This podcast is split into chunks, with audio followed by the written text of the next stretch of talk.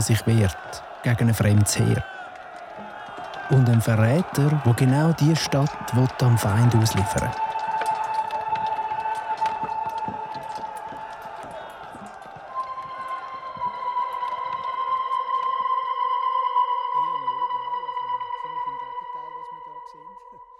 Dabei stehen wir heute eigentlich an einem sehr friedlichen Ort. Wir sind eigentlich in einem sumpfigen Gebiet, wo man zum Teil äh, vor 100 Jahren gerodet hat und erschlossen hat, eben mit Siedlungen, die angebaut sind. Und auf der anderen Seite ist der berühmte Stinkberg von Winterthur, der ehemalige. Oder man hat auch ein bisschen tarnen wahrscheinlich. Also wir sind da direkt im Grenzgebiet zu Wiesendangen. Also das ist der Abfallberg für alle, die, die nicht von Winterthur kommen, der ehemalige? Der ehemalige Abfallberg, ja. Aber wisst ihr was? Alles von Anfang an. Der Dave Striegel erzählt uns heute in dieser Sagenjägerfolge das erste Mal die Sage. Und die geht so. Höltis Grab. Links an der Straße von Winterthur auf Frauenfeld. Nicht weit von Oberwinterthur. Dort steht ein schöner Eichenwald. Dem sagt man Höltis Grab. Und über den Wald wird eine Sage erzählt.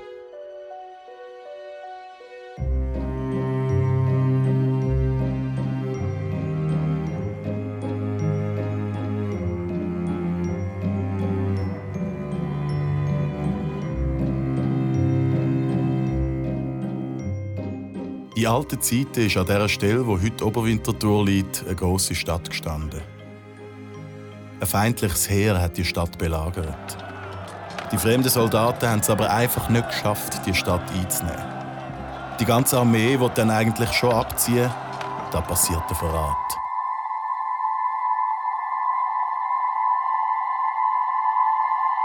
Der Hülti. Einer, der beliebt war. Ein guter Bürger, würde man sagen. Genau der Hölti zeigt am Finden geheimen Gang für eine grosse Summe Geld. Und durch diesen Gang kommt man in die Stadt. Das wäre das Ende für die Stadt und ihre Bewohner. Der Betrug ist aber noch rechtzeitig aufgeflogen. Und die Soldaten, die in die Stadt hat man erfolgreich zurückgeschlagen. Auch der Betrug vom Hölti haben die wachsamen Bürger bemerkt. Zur Strafe haben sie den Verräter lebendig begraben. Er hat noch ein Rohr ins Maul bekommen, damit er im Boden noch weiter schnaufen Das hat aber mit Gnade nichts zu tun gehabt. Die Bürgerinnen und Bürger wollen, dass der Hölti verhungert unter der Erde. Bis zu seinem Tod ist am Hölti seine Frau bei ihm geblieben. Und genau an dieser Stelle von seinem Grab hat sie dann den Eichenwald pflanzen lassen, der auch heute noch dort steht.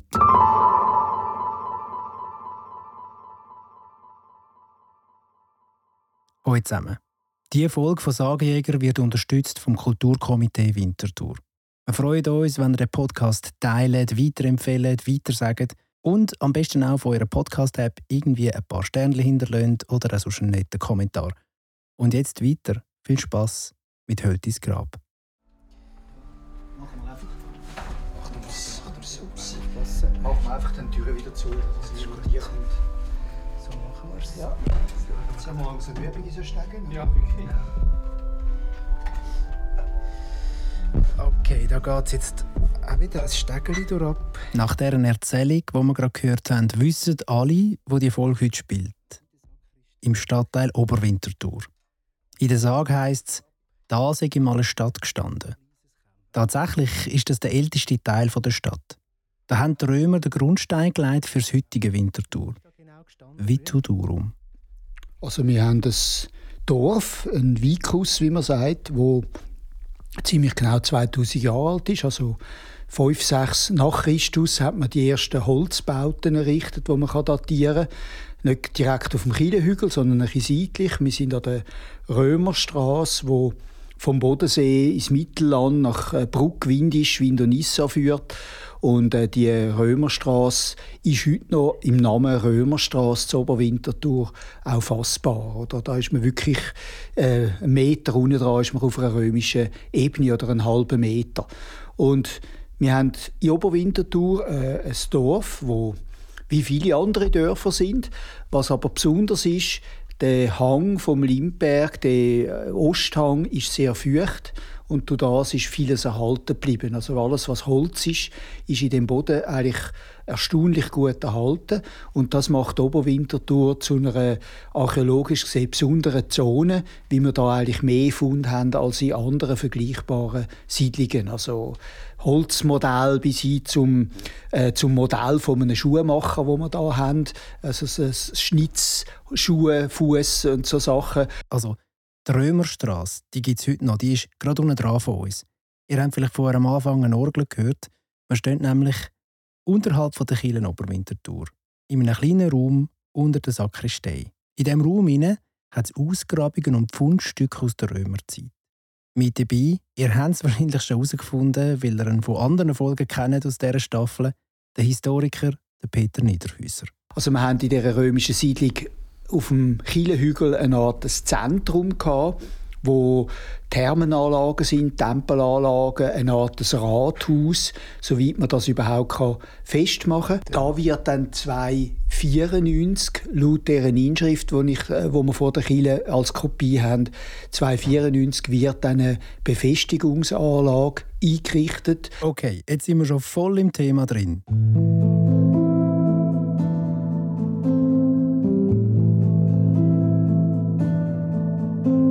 Also es stimmt, wir haben da vielleicht nicht gerade eine grosse Stadt wie in der Sag, aber da, wo heute Oberwinterthur ist, ist ein römisches Dorf Vituduru. Mit Befestigungsanlagen, die 294 nach Christus gebaut werden müssen. Ein paar Ansätze der Mauern sieht man außerhalb des Garten der Kille. Offenbar ist der unterirdische Teil von Oberwinterthur eine rechte Schatztruhe, wenn es um Fund aus der römischen Zeit geht. 294, das ist die Zeit im römischen Reich, wo Vitudurum mit Überfällen muss klarkommen. Wie wir Zeit haben von den Alemanneneinfällen, also von Norden her, aus dem germanischen Raum, drängen Kriegertruppen vor, plündern natürlich das reiche römische Gebiet und man tut am Rhein entlang, aber auch rückwärtig an den Straßen an den Siedlungen tut man Befestigungsanlagen machen, die nichts mit dem äh, geregelten römischen Wesen zu tun haben. Man hat da äh, nicht ein Kastell, auch wenn der Name Kastell präsent ist. Es ist nicht eine Legion, die da ist, sondern es ist einfach ein, äh, das Zentrum der Ortschaft, wo man einen Verteidigungsmauer rundherum gezogen hat, der am Hügel nachgeht, wo eben direkt eigentlich unter den Kielen äh, zum Teil noch erhalten geblieben ist. Also die Mauer ist erstaunlich gross noch ablesbar, auch im Pfarrhaus drei Meter Mauern.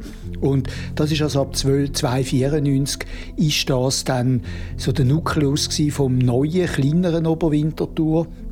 Und für uns ist das zentral, wie man äh, über dem Eingang von dieser Befestigungsanlage eine Bauinschrift eingemauert hat, einen Stein, wo eben die Datierung erlaubt, 294. Und dort steht dann auch drauf Murum Vitudurensem, also die Befestigung von Winterthur. Und das ist die erste Erwähnung von Winterthur überhaupt.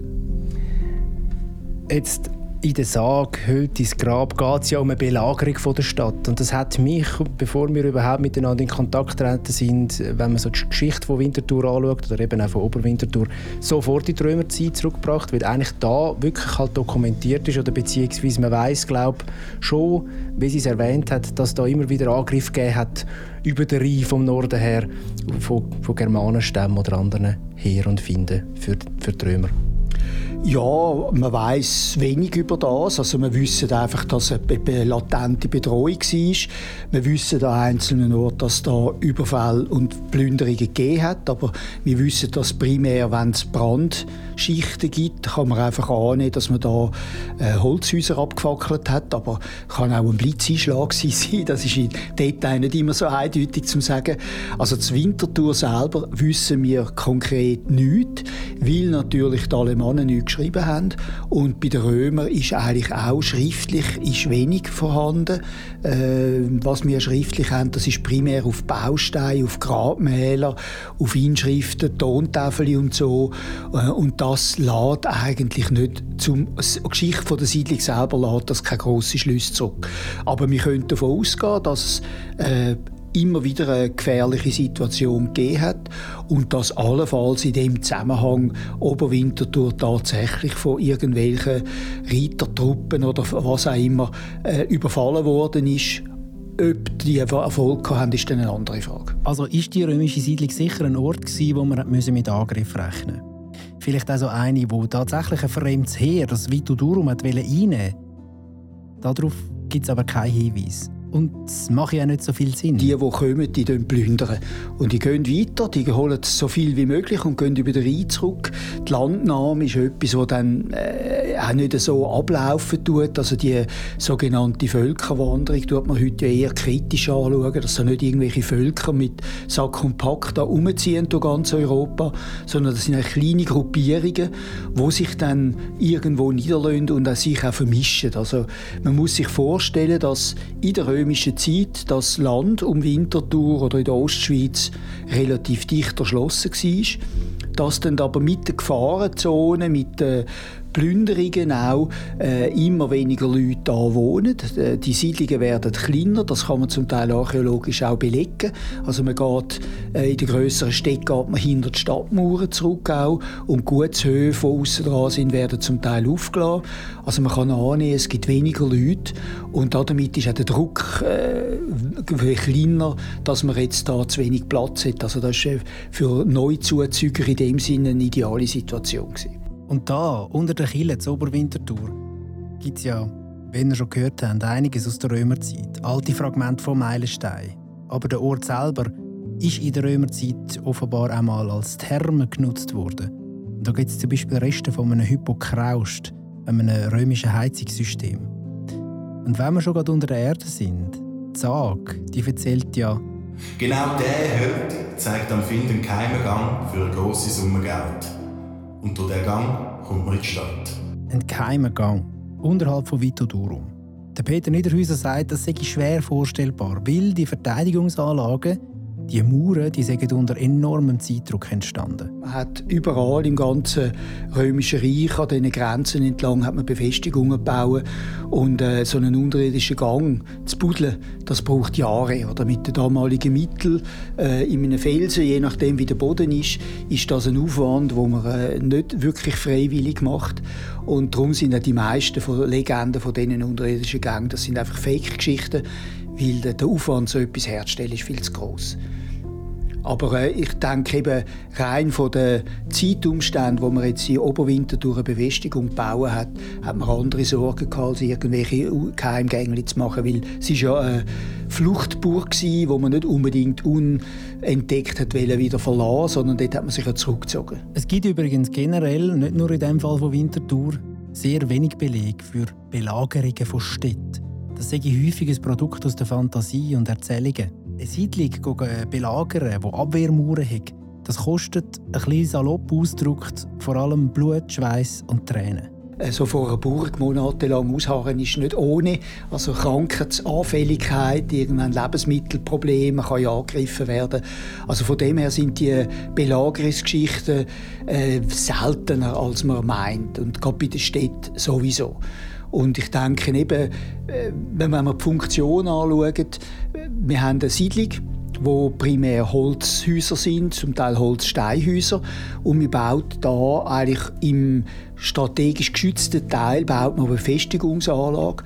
Und wenn jetzt jemand die Siedlung angreift, dann kommt er ja vom Rhein her. Also er kommt nicht einfach überfallartig, sondern man hat ja eine Rheinbefestigung mit Alarmanlagen auch.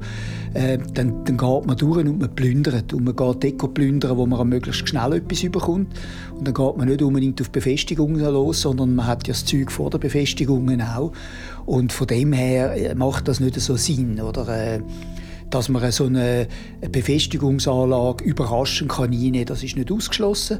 Aber ich denke, im, im, im Vordergrund steht das, was rundum ist. Oder? Das, und darum sind vor allem auch die Gutshöfe natürlich sehr interessant gewesen. Sie haben jetzt Alarmanlagen angesprochen. ich noch schnell, vielleicht können wir das noch schnell erklären. Wie haben denn die ausgesehen dort?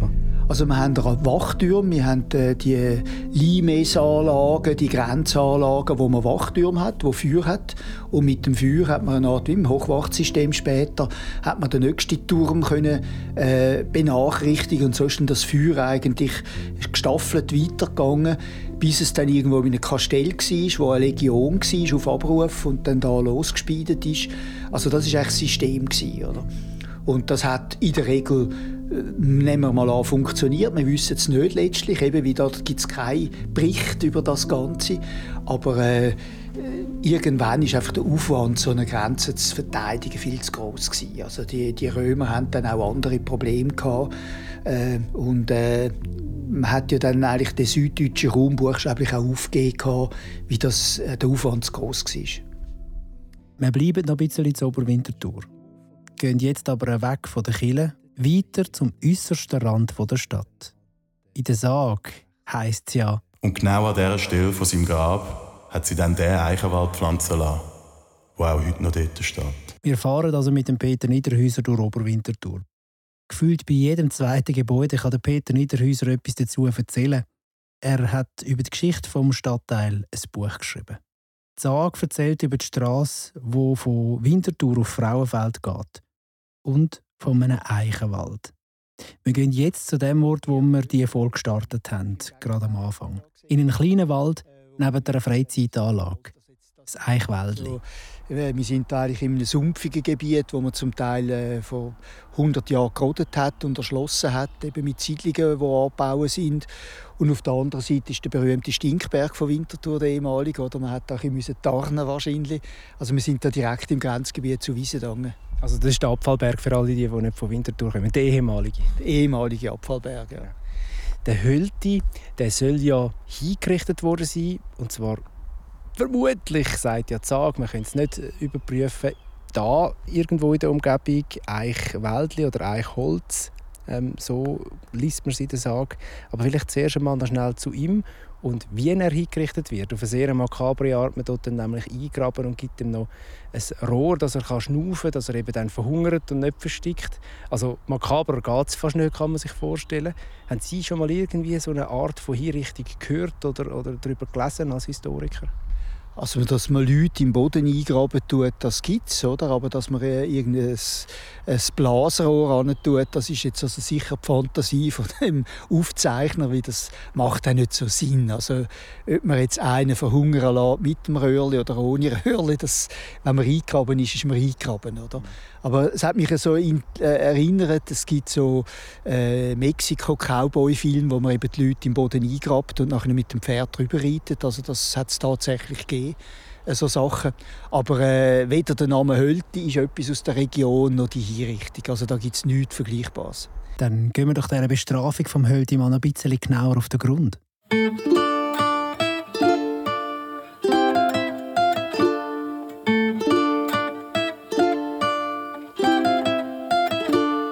Zuerst wird er mal lebendig begraben. Weil über die Römerzeit nicht so viel bekannt ist zu Oberwinterthur, ist die Sage ja sehr wahrscheinlich viel später entstanden, wo man über die alte Zeit geredet hat. Früher ist da mal eine grosse Stadt gestanden und so weiter. Und später, zum Beispiel im Mittelalter, hat es vorkommen, dass Leute zur Strafe lebendig begraben worden sind. Das hat mir ein Strafrechtshistoriker so erzählt. Allerdings gibt es wenig Hinweise auf eine Strafe vom lebendig begraben werden. Auch spielt Sichtbarkeit eine wichtige Rolle. Ihr erinnert euch vielleicht an frühere Folgen, wo es um Galgen geht. Wo man als Richtstadt den Leuten Angst machen mit einem Todesurteil, dann gibt es viel effektivere Mittel. Die Leute verbrennen, pfählen, in einem Käfig im Wasser ertränken, erhängen oder auch vierteilen.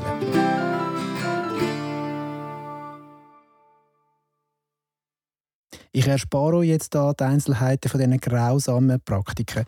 Das lebig begraben werden ist aber ein beliebtes Motiv im 18. und 19. Jahrhundert in Erzählungen und Romanen. So hat der bekannte Dichter und Schriftsteller der Edgar Allan Poe aus einer Mischung aus schwarzem Humor und Horror einmal eine Kurzgeschichte geschrieben mit dem Titel Das vorzeitige Begräbnis. Auch andere Werke von Poe beschäftigen sich mit dem Thema.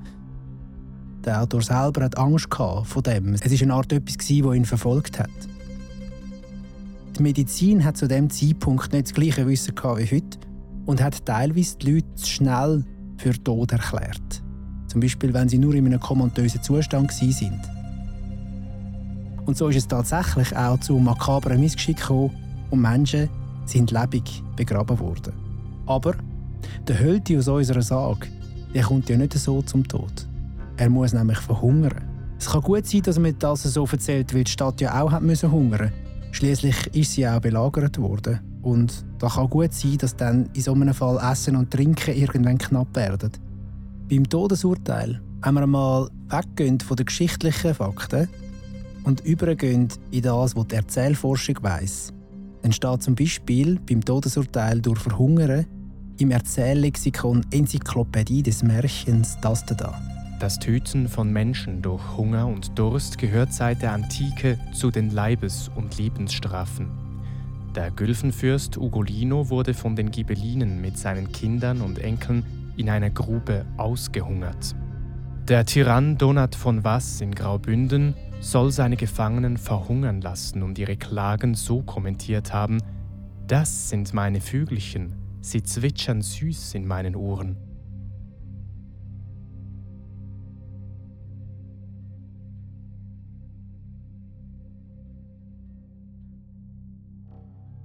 Die Sage hat uns also ins Eichwäldli geführt.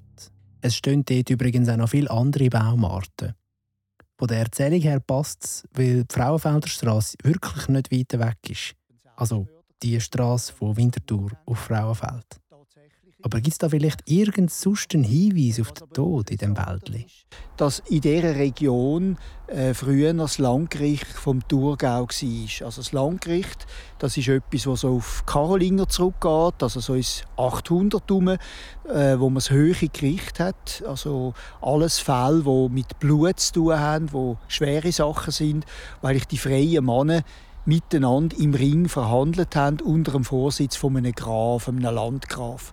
Und das Landgericht ist dann, hat sich weitergezogen, ist eigentlich bis ins äh, 19. Jahrhundert oder bis 1800 hat es das gegeben, einfach immer wieder ein bisschen angepasst.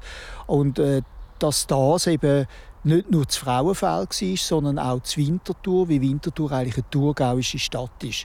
Und äh, wir wissen, dass es da war, irgendwo zwischen Oberwinterthur und Mörsburg hat es einen Flurnamen, wo eben als Ort vom Landgericht auftaucht.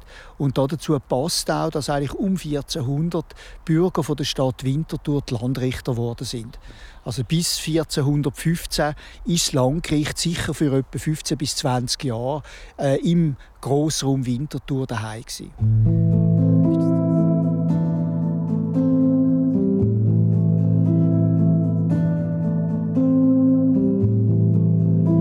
Kein Hölti und auch kein fremdes Heer, keine Hinrichtung, die bekannt ist, aber vielleicht auch besser.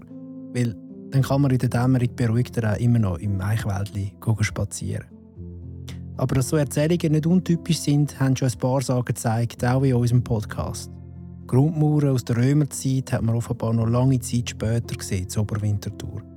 Der Laurenz Bossart schreibt im 16. Jahrhundert zum Beispiel in seiner Chronik von einer mächtigen Feste oder ein Schloss. Die Überbleibsel aus der Antike haben offenbar Eindruck gemacht und sind so wahrscheinlich auch zum Nährboden geworden für die Sage Höltis Grab.